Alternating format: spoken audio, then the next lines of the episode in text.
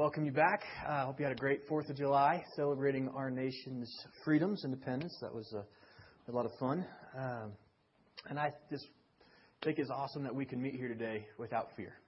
What, what, a, what a privilege that we have.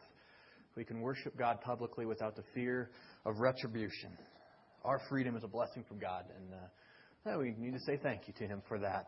Um, and it's also something we need to say thank you to our veterans to those in the armed services who have fought to defend these freedoms, um, this precious gift. Because without them, chances are we wouldn't enjoy what we have, uh, which is an amazing thing.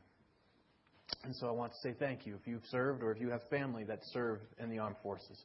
Thank you for allowing us. Right now, we are enjoying what you fought for, uh, which is an amazing thing.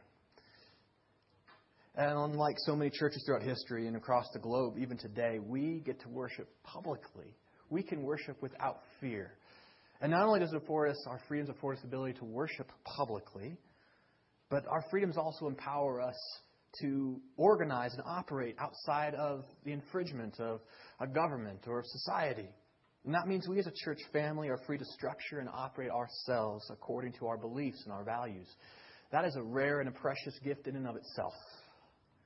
And today, as we're concluding our series on our church's foundations, uh, we're going to be talking about that structure. And since this is the last message of this series, I'm going to give you just a quick recap of what we've discussed so far.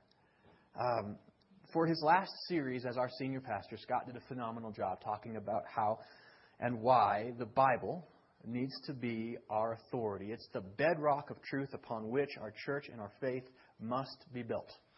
And uh, really, nothing else can substitute. We stand firmly upon the Word of God. And then over uh, the next uh, couple of weeks, uh, the next week actually, I shared a, a verse from 1 Corinthians in which Paul wrote this. He says, Because of God's grace to me, I have laid the foundation like an expert builder.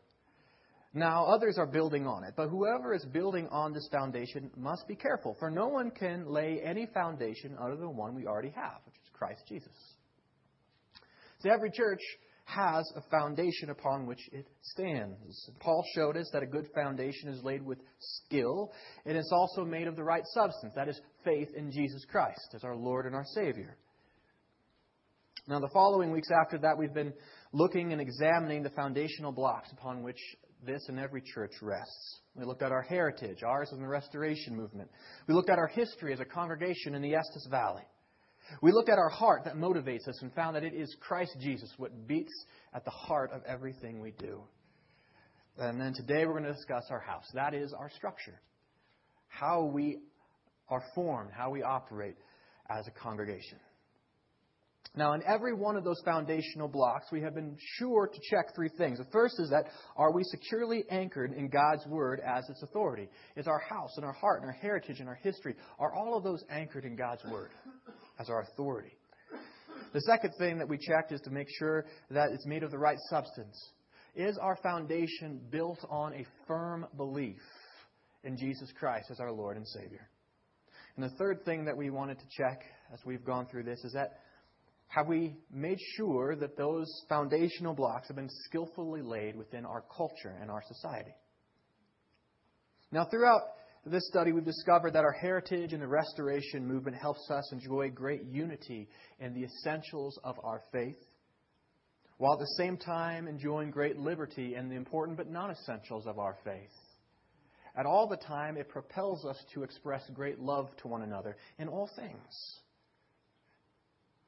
It, helps us in our restoration movement, has helped us to, to go back to the simple Christianity, the simple church that we find in the New Testament, and to connect to those things.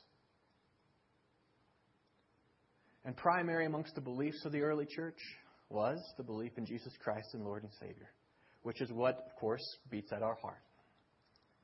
Now, our history as a congregation in the Estes Valley has been wonderfully shaped by our mission. We saw that a couple weeks ago. I mean, from our birth in 1994, from that point on and in continuing now, we truly are a fellowship of believers with a great commitment to the great commandment and the great commission. To know God's love, to grow in God's love, to love God and others, and to go and share God's love. Those aren't just words, that is our story. And last week we discussed our heart, our primary motivator as a church, why we do what we do. And we found that behind it all beats this belief, this passionate belief in Jesus Christ as our Lord and Savior. He truly is God the Son. He truly is our Redeemer. We are crazy about Jesus. we love Him, and it, and it just reflects in everything we do. And that love for Jesus as our Lord and our Savior propels us, is what makes us want to fulfill the purposes He's given us as believers and as a church.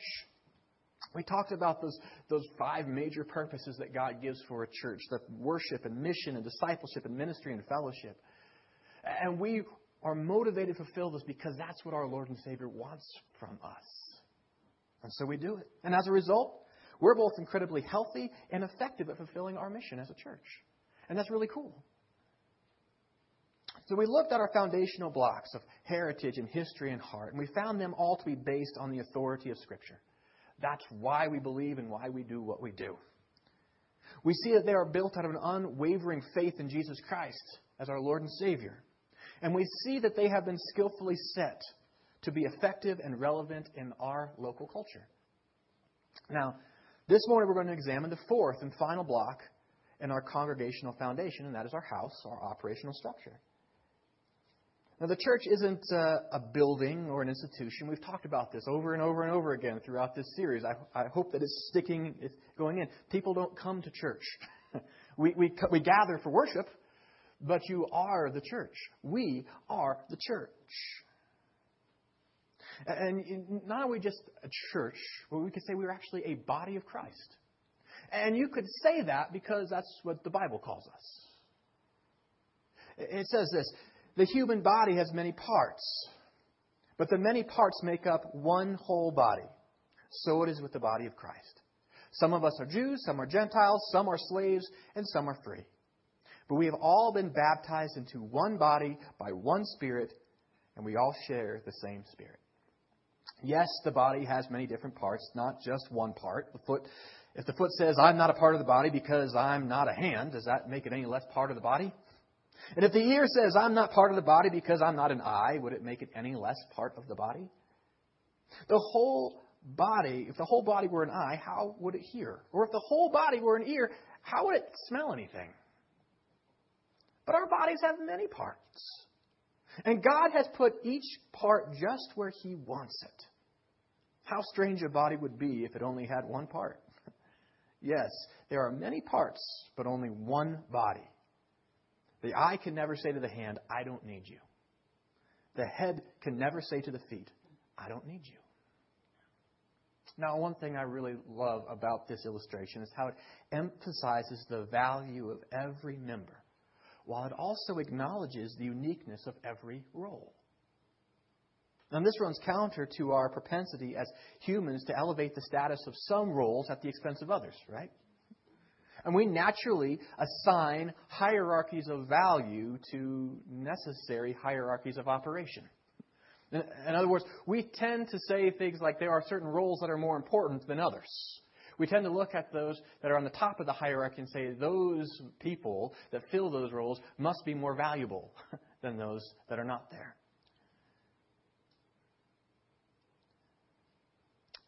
It's because we have a sin nature, we tend to use that, those false hierarchies of value that we assign to our operational structures as a, as a weapon. We tend to use those false hierarchy of values as a, as a means to abuse other people, to oppress them, and to, to wield power for our own purposes. In the government, that results often in tyranny and corruption. We know what that looks like. In families and in, in society, it's Uh, historically has come out to look like patriarchal chauvinism. And when it comes to religion, well, that type of abuse often manifests itself as a repressive theocracy. Now, those type of abuses of position are based upon a false hierarchy of value, right? So when people look at the structure of how things are supposed to operate, and they start saying those up the top are more important, or this position is more important or more valuable, and therefore that person is able to abuse that power. Now, if those type of abuses last long enough, they build resentment, don't they? Especially in the people that are being oppressed and abused. Of course they do. And if it goes on long enough, eventually what you have is you're going to have a, a reaction. Uh, something in the news, the Arab Spring that happened here recently, right? That, that was a response to decades of, of tyrannical rule. That's why that happened. We have uh, the feminist and, and, the familial disconstructionist movements that, that started in the, the late 60s and, and continue on to the day. Those are reactions against the centuries of abusive patriarchal chauvinism. They didn't just happen overnight. The, the radical civil secularism that we see in our courts and our, in our society today, that's a reaction against the threat of medieval theocracy. There's a, there's a fear there. People say, whoa, whoa, we can't have faith be too close to us and how we operate because it's been abused in the past.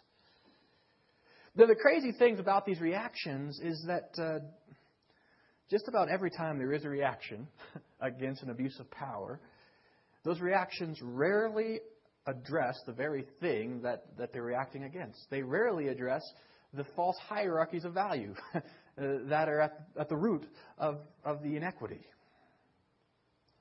Revolutionaries often just place, replace one tyrant for another, don't they?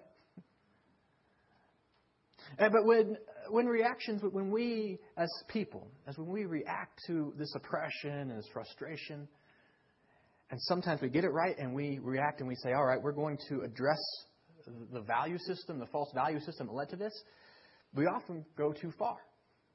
And we not just throw out the false hierarchy of values, but we throw away the very structure upon which we need to operate.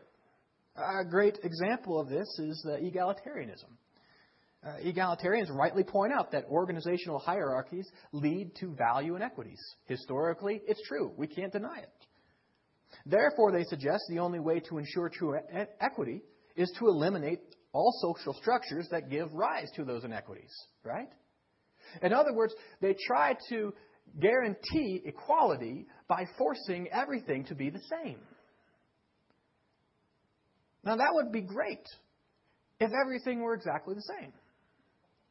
But the reality is, is we're not all the same. We're different. Observation, common sense testify that, that there are differences. There are necessary differences. Any company that doesn't have a manager and an overseer, if everyone was just an equal employee, that company would go under. Any army that didn't have a general would lose. Any team that doesn't have a coach is done for. We need these structures. There has to be differences. And that's why I find this passage so profound. It recognizes our differences while it soundly rebuffs our inclinations to attach value to them. As it says in there, the eye can never say to the hand, I don't need you. The head can never say to the feet, I don't need you. And so, as we discuss our structure as a church, we must resist the urge to attach arbitrary hierarchy values to the different roles. The structure we've used to model this church after is based upon our best understanding of how the New Testament teaches and describes how a church should operate. This is, after all, if we think about it, kind of the heart of the restoration movement, right? We're trying to restore uh, the early church, original Christianity today. In the New Testament, we find that the church functioned around a very simple yet very clear hierarchy. It does. At the top is God. Right? And at the top of the Godhead, think about this God also has hierarchy in and among himself. At the top is God the Father. And He is the head. And His will is revealed to us by God the Son and God the Holy Spirit. They, even Christ says, I don't do my own will, but that of the Father. There is obedience and submission even in the Godhead, which means that it's not an ugly thing. There is leadership in the Godhead, which means it's not an ugly thing. It's how it's practiced. And God the Son and God the Holy Spirit reveal His will, but they don't just tell us what God wants us to do. Here's the crazy and most awesome thing about it is they actually empower us and teach us how to do it. And God is awesome. Now, now we have God the Father at the top. Next we have the apostles and the early church. You read the, the scripture, you say, all right, God is forming His church. He's at the head. And then He sets His apostles. They were appointed and anointed by God to guide the early church in matters of faith and practice. Right? When the church had issues or problems or whatever, the apostles would step in and say, ho, ho, this is the way that you should believe, and this is the way that you should act. Right? And the church needed to follow that. Now, the apostles died, sorry, but before they died, the Holy Spirit used them to pen the New Testament. And that, along with the Old Testament, becomes our authority for faith and practice, which we have talked about. Now, under the authority of the apostles or the scriptures that they wrote, were the local fellowship of believers, the church. Now, within the body of the local church, we see three distinct tiers of responsibility. You have the pastor elders, you have the deacons, and you have the ministers. And so in our church, we operate under that same design. It's nothing fancy here. we have God as our highest authority. We have Scripture, which is our authority for faith and practice. This is what we believe and how we do it. And we have pastor elders, deacons, and ministers. And since these last three, the pastor, elders, deacons, and ministers, are part of the local body, which is what we are, uh, we're going to discuss those roles in a little more detail in just a minute here. But as we do, just again, I want to emphasize how important it is that we don't begin to attach false values to that design. I mean, it's so important that we realize that God has created all of them and they are all equally important. As Jesus taught the disciples in Mark 10, you know that the rulers of this world love to lord it over their people, and officials flaunt their authority over those under them. But among you it will be different. Whoever wants to be a leader among you must be your servant, and whoever wants to be first among you must be the slave of everyone else. For even the Son of Man came not to be served, but to serve others and to give his life as a ransom for many. See, greatness and value, if we want to put a hierarchy of greatness and value to something, we realize that greatness and value in Christ's kingdom is not tied to operational hierarchies. It never was. It's not by position. It's not as though I'm going to get to heaven and God says, Oh, Aaron, you were a pastor, therefore you get a bigger house. That just doesn't happen. No, no. In the kingdom of God, Jesus shows that, that uh, value is granted a different way. It's gained through selfless love. It's gained through humble service It's gained through great faith. Now, these can be expressed by anyone, regardless of what role they find themselves in any situation, be it in the church or in the family or in society or anywhere.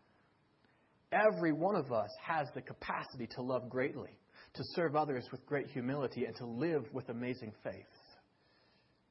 Therefore, the hierarchy in the New Testament prescribes for the structure of the church is not about assigning value, never was, never will be. But rather, its purpose is for assuring operational functionality. God wants us to operate in a healthy way. That's why He gave us a good hierarchy. Look at every business, every military, every team, every organization in the world has to operate in some way. This is how God says this is the way we should operate. The heart is no more or less valuable than the brain or the lungs, is it? And if you lose any of those, basically you're kaput. the body needs all of them to operate and function. Still, the lungs and the heart must follow the promptings of the brain, right? Or else you're also equally kaput. In the same way, deacons are no more or less valuable than pastor elders or ministers. Right? The body needs all three to function. If you don't have any of those, we're done for. But still, the ministers and the deacons must follow the leadership of the pastor elders for the church to work correctly. It's just the way God designed our church to operate. So now, hopefully, we have that cleared up that we're that this is not about value, but this is about function. Let's talk about these three different spheres of, of or roles in the church. The first the pastor elders. And, the, and one thing you might notice as I'm talking about this, you say, Aaron, why do you keep calling them by two titles, pastor, elder? That's kind of crazy. Like, we don't hear that very often. Well, I'll tell you why. Well, pastor literally means shepherd, elder means old guy. Yeah, that's what it means. It means old guy. And the reason that I use those terms, to, I know I'm an elder, right? Uh, the reason we use those terms is because those are the terms that the Bible uses to describe that position. Okay? Now, this is where it's important that we, we don't just interpret things in light of our, like what we hear today. Because if we did, we would be tempted to say, oh, the, the God wants pastor elders. He wants, a, he wants basically geezer ranchers to be in charge of his church. That's not what he's saying.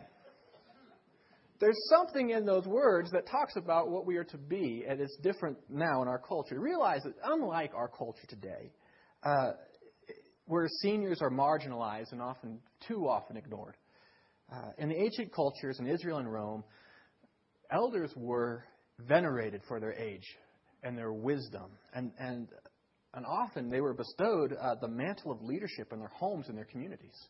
How many times in the Bible you read about they, they go to the city gate to meet with the city elders? right? There were some that say, wow, you lived this long in life, you must know something. Right? Therefore, the title of elder, elder connotes uh, an esteem of, and of wise leadership. They were more, in more modern speak, we would say that, that the elder is a respected administrator. Now, unlike uh, the elders in their culture, which were respected, shepherds really weren't. Right? Shepherds were were not a uh, uh, a position of high esteem in, in early first century Jewish culture. In fact, they are oftentimes looked down upon. And so you have these two ends of the spectrum. But shepherds or pastors were known very much for their uh, their careful guardianship, uh, their, their, their love for, their, their ability to guide their flocks. Uh, shepherds were seen day in and day out in the cold fields or the hot fields caring for the sheep. And it's a beautiful picture of what God calls the pastor to do. Several times throughout Jesus' ministry, he referred to his hearers as sheep that needed a shepherd.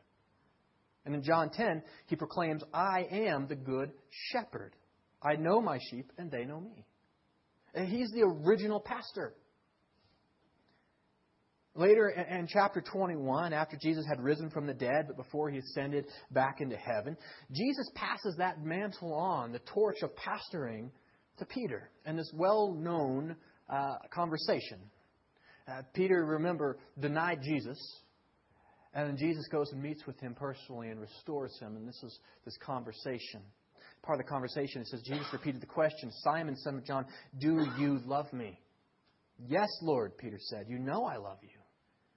Then take care of my sheep, Jesus said. In fact, in that conversation, three times, Jesus tells Peter to take care of his sheep, to feed the sheep. He's telling him, Step up, Peter. You're now the pastor, you're now the shepherd. So Jesus, the, the original senior pastor, passes on the responsibility of pastoring his people, the church, to the apostles. It would now be their role to guard and protect and to care for and to guide the church on Christ's behalf. Now, as the faith in the church grew and, and local bodies of, of, of, faith began to organize in, towns and communities and cities throughout the Roman Empire, there were only 12 apostles there, there needed to be more shepherds for God's people. And so the apostles began to pass the torch of this great responsibility on to select faithful men, as illustrated in this uh, passage from Acts, where, uh, where Paul charges the elders of Miletus this. He says, So guard yourselves and God's people. Feed and shepherd God's flock, his church, purchased with his own blood, over which the Holy Spirit has appointed you as elders. Now, the apostles said, All right, in the local church, we are going to assign shepherds. And your job is to guard, to protect, and to guide. And they passed that mantle on to the elders. Now, many denominations have separated these two dis- into distinct roles pastors and elders, right? You have like a, the senior pastor or staff pastors, and then you have like a board of elders, right? So typically in our culture, when we think of pastors, we think of somebody who is part of the clergy. He's part of, uh, he's a vocational minister, right? Who does the work of pastoring. And elders typically are respected laymen, right? Who form a board, who help support and guide and oversee the pastor. That's how, in our culture, most denominations, they work. And the reason they work that way is a response to what happened in the Middle Ages, when clergy was elevated and separated from the congregation. Pastors were no longer part of the congregation, they were somehow different. Uh, they were given power and authority to be different. And so local eldership boards, was when the Reformation began, said, wait, we want to help uh, take away the abuse of power that the church had, and so we have elders that are going to oversee the pastors. And so you have this tie, this, this friction between clergy and laity. It didn't exist in the early church. Now, because we're part of the restoration movement, not to say that that can't work. There's a lot of wonderful, great congregations out there that have pastors and elders, but we are part of the restoration movement. We are trying to restore the church to its original simplicity. And so we have opted, as a congregation, to restore those dual roles into one pastor elders, the way that we find it in New Testament. Uh, it's a dual office. They are, they are, we are administrators, but we are also coaches, right? We're there to guide and to guard and to help and protect, but also to oversee. Now, because we don't have laity and clergy as the pastor, uh, like, we don't have pastors as being clergy and, and elders as laity, part of the church. We don't recognize that. We're all just pastor elders. Our board is made up of some people who are on staff and others who are not. Most of the pastor elders in our church do it volunteer. They consider laity, but we're all part of the same congregation. So they, they volunteer their time, and because they volunteer their time, there's only a certain amount of time that they can, op, they can, they can give to this because they've got to go make a living. Right? Others, like me, I've been blessed. Uh, you help fund me so I am freed up to do the work of a pastor elder. That's I don't get a salary to do a job. I, I get income to free me up for ministry. And that's huge and that's wonderful. And that's the only difference. It's that I've been freed up to spend more time and more of my energies to do this. But I am no more pastor elder than uh, Jeffrey or, or James or Keith we are all pastor elders of this church. We are here to guard and to guide and protect and to lead. Next to our pastor elders, we have deacons and deaconesses. Now, this office originated early in the life of the church as well, uh, as an office of necessity. Uh, see, in the early days, the church grew, problems grew. That's one amazing thing with people is we have problems. We just do. And uh, as these problems grew, they started taking more and more of the time of leadership to address them. Right? And uh, what happened was, is you have some of these widows in the church. The church, God wants us to take care of widows. It's one of the things He says directly. Love me by doing this. Well, the church was trying to do that, and we find out that some widows were being neglected because of their cultural heritage, which is not okay. And, and the early church recognized it wasn't. And so in Acts 6, we read, this is what they did. It says, So the twelve called a meeting of all the believers, and they said, We apostles should not spend our time, or we apostles should spend our time teaching the Word of God, not running a food program. And so, brothers, select seven men who are well respected and full of the Spirit and wisdom, and we will give them this responsibility. Then we apostles can spend our time in prayer and in teaching the Word. Now, everyone liked this idea. And they chose the following Stephen, a man full of the Holy Spirit, Philip, Procorus, Nicanor, Timon, and Parmenius, and Nicholas the of Antioch, an earlier convert to the Jewish faith. And these seven were presented to the apostles, who prayed for them and laid their hands on them. So God's message continued to spread, and the number of believers greatly increased in Jerusalem, and many of the Jewish priests were converted too. See the impact of a great deacon? Uh, phenomenal. See, ever since the start of the church, deacons have been instrumental to the success and the progress of the church. See, deacons and deaconesses, they are faithful men and gifted men and women whom assist the leadership by serving the church in key and crucial areas of ministry. Without their service, the pastor elders would be unable to fulfill their responsibilities, and the church body would suffer from significant and unmet needs. The office of deacon was never intended to be, uh, by the early church, be a title of prestige. It's not like it was a popularity show where, like, wow, we really like you, so we're going to give you the title of deacon. But you don't have to do anything. You can just walk around and say, hey, I'm a deacon. That was never the title. It was, it was a, a mantle of responsibility.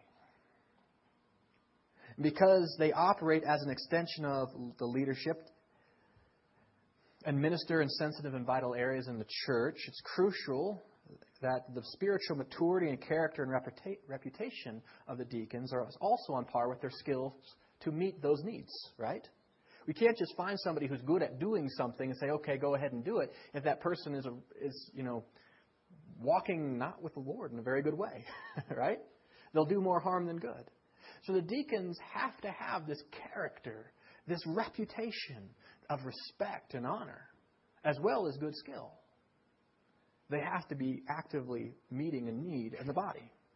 And so in our church, we don't just have deacons. We have deacons and deaconesses of certain areas, certain ministries. They are active at doing certain things, filling vital roles in the church. So the pastors can get on with our job of praying and teaching the Word of God and helping disciple.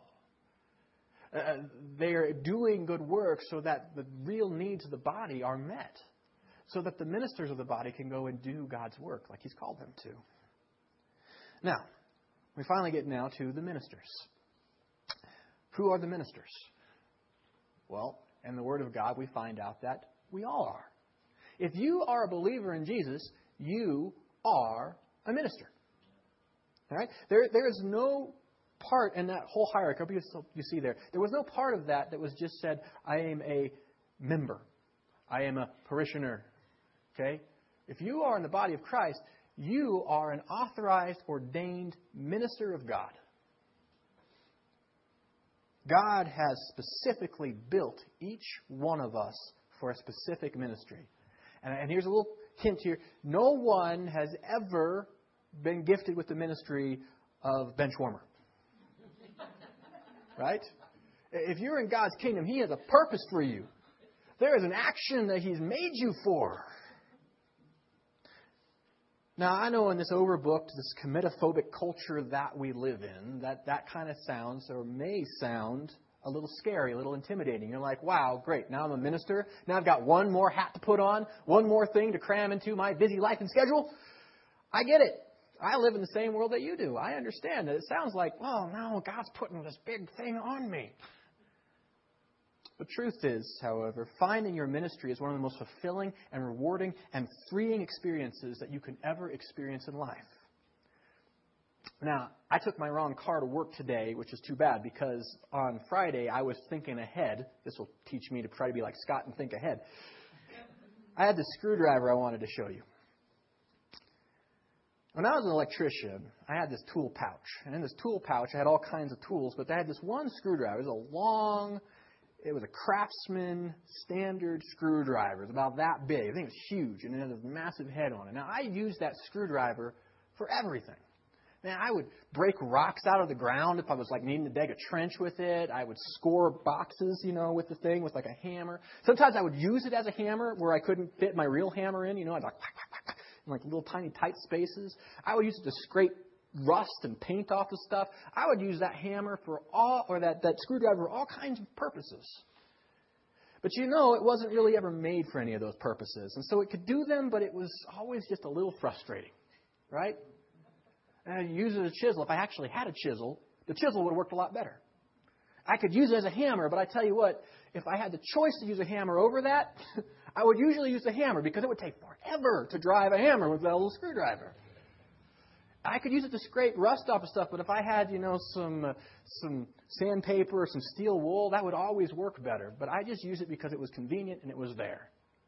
But every once in a while, I would come across one of those old 1950s electrical panels that was that use that kind of screwdriver. And that's not the only kind of panel that would use that kind of screwdriver, but I come across one of those and nothing else would work.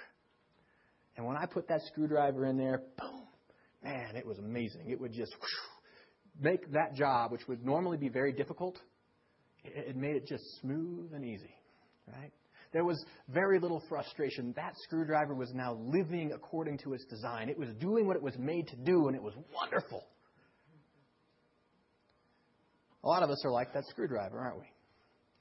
We spend a lot of our lives doing a lot of necessary things. We do a lot of things because we have to, because we're there in the situation and things have to get done. We're like a screwdriver that's being used as a chisel sometimes, aren't we? And our lives gets filled with those things. But when we find our ministry, we discovered how and why God shaped us the way that we did. Because He made you, He shaped you, He formed you for a purpose. And when you discover what that is, it's unlike anything else. The frustration, the, the, the, just that feeling I don't fit in, I just don't fit this, that goes away. You're doing what you were made to do, and it's amazing. It's freeing. It's, it's incredible. It's one of life's most invigorating and fulfilling experiences. I, I tell you the truth because I've seen it not just in my own life. Part of the wonderful thing about what I get to do is I help people find their ministry, their calling, what you were made for. And I've seen people that have been burdened with so many things, but when they find that one place, man, that is, a, that is a, an oasis of joy in their life.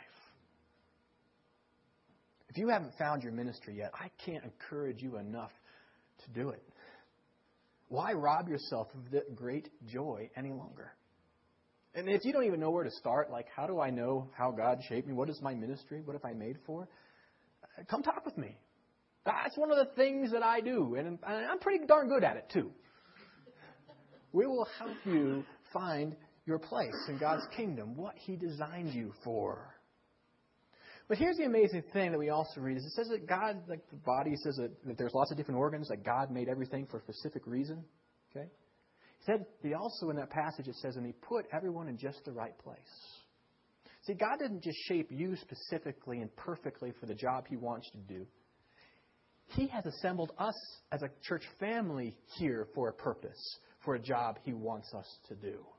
You're not here by accident. There is a reason that the people who are part of this church family are part of this church family. I often say, and you've probably heard me say this before, that God tools the church for the work He wants to do.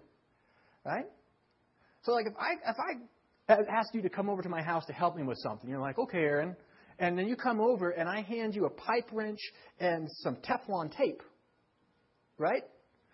you're probably going to think, you're going to deduce from that, wow, I bet you I'm going to do something that has to do with plumbing. Right? Because you look at the tools and you'll say, ah, oh, I have an idea about where I'm supposed to serve. If you get on top of my roof and start trying to like fix my roof with those things, we'll worry about you. you see, you are here for a reason. And one of the greatest things, our church has a purpose. There is something that God wants us to do in the Estes Valley. There's something that God wants us to do here, now. And He has tooled this church perfectly to do it. He has been preparing for it. He has been planning for it. He has been shaping each and every tool that is needed. And we are here to do something. And so, one of the most important things that we can do as a church is discover how God has tooled us.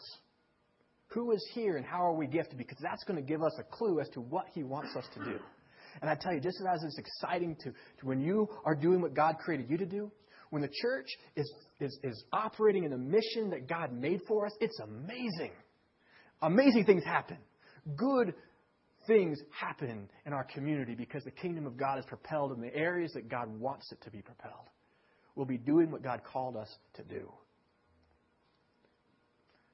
As we conclude our series on foundations, as a church, I, I sincerely hope that you've discovered that this church has a solid and a skillfully laid foundation upon which we are about to build our future. Right? How cool is that? How amazing is that? What a gift. Our heritage, our history, our heart, and our house are solid evidence of our devotion to Jesus Christ as our Lord and Savior. And you know what? That's thanks in no small part to the amazing love and skill of Scott and Lori Weber. when they come back, I hope that you have an opportunity to say thank you to them for, for helping build this foundation upon which we are going to have the pleasure of building our future. Uh, we owe them a lot. They are skilled workmen. Our church is strong. Our church is, is stable. Our church is healthy. Our church is ready for the next phase. And I'm excited to share with you with the vision of what that next phase is. I'm going to do that next week. It's going to be awesome. I really hope that you join us for that because this is what we're going to be going after, uh, you know, full throttle. Because we're going to be doing what God called us to do. Now, until that, this week, the question is, where's your foundation? Right? Because we're the church. Where is your house? Have you found your place in the body of Christ? Are you serving where God called you to serve? Right? Uh, have you found your ministry? If not, then let's find your ministry. If you found your ministry, I hope that you're serving in it. If you need assistance and help serving it, then, then let us know. Let the body of Christ assist. But do what God made you for. If you are a deacon or a deaconess, take hold of, of what you are doing. See the importance and the value. That without our deacons and our deaconesses, we as a church will have a very difficult time growing. and the pastors aren't going to be able to do their job. So if you are a deacon, do what you do for, for the love of Christ and do it well. And for our pastors and our elders, pray for them as they guard and to guide and protect. Ask God to give us the right character and the right heart for this congregation. Not to do what so many have done in history and abuse that power to oppress, but instead to use that ability to lay our lives down for the congregation, to become your slaves in a way, to serve this body so the ministers are able to do the work that God has called us to do. Where are you in that? Is your foundation in the house, is it solidly set? Is your heart, does it beat with Christ? Uh, are you on a mission? Are you part of living for something like we are as a church to reach this community, to love God, to be, to be greatly committed to the Great Commission and the Great Commandment? Are you part of a restoration to see God restore relationship between Himself and, and sinful people? Are you part of, of a relationship of, of believers that models after what the Bible says is a very simple faith that we're all part of? What's your foundation? If you have a decision to make, if you need a little foundation work yourself, I invite you to come forward. We'll pray for you. We'll help you set your foundation to be firm and strong so we are ready as a church to grow. If you aren't standing on Christ for your salvation and faith, that's the first place to begin. If you've never come to know Him as your Lord and Savior, here's great news. He loves you. He died for you, but He also rose again, and He calls you to great things. He will not reject you, but He will accept you and put you to amazing woodwork. If you need a Lord and Savior, if you need the foundation of Jesus Christ, I invite you to come forward. If we place our faith in Him, He will accept you. And you will be part of this church family. If you have another need, if you have a prayer request to offer, I also invite you to come forward and share that this morning. Whatever your need is, we invite you to come as we stand.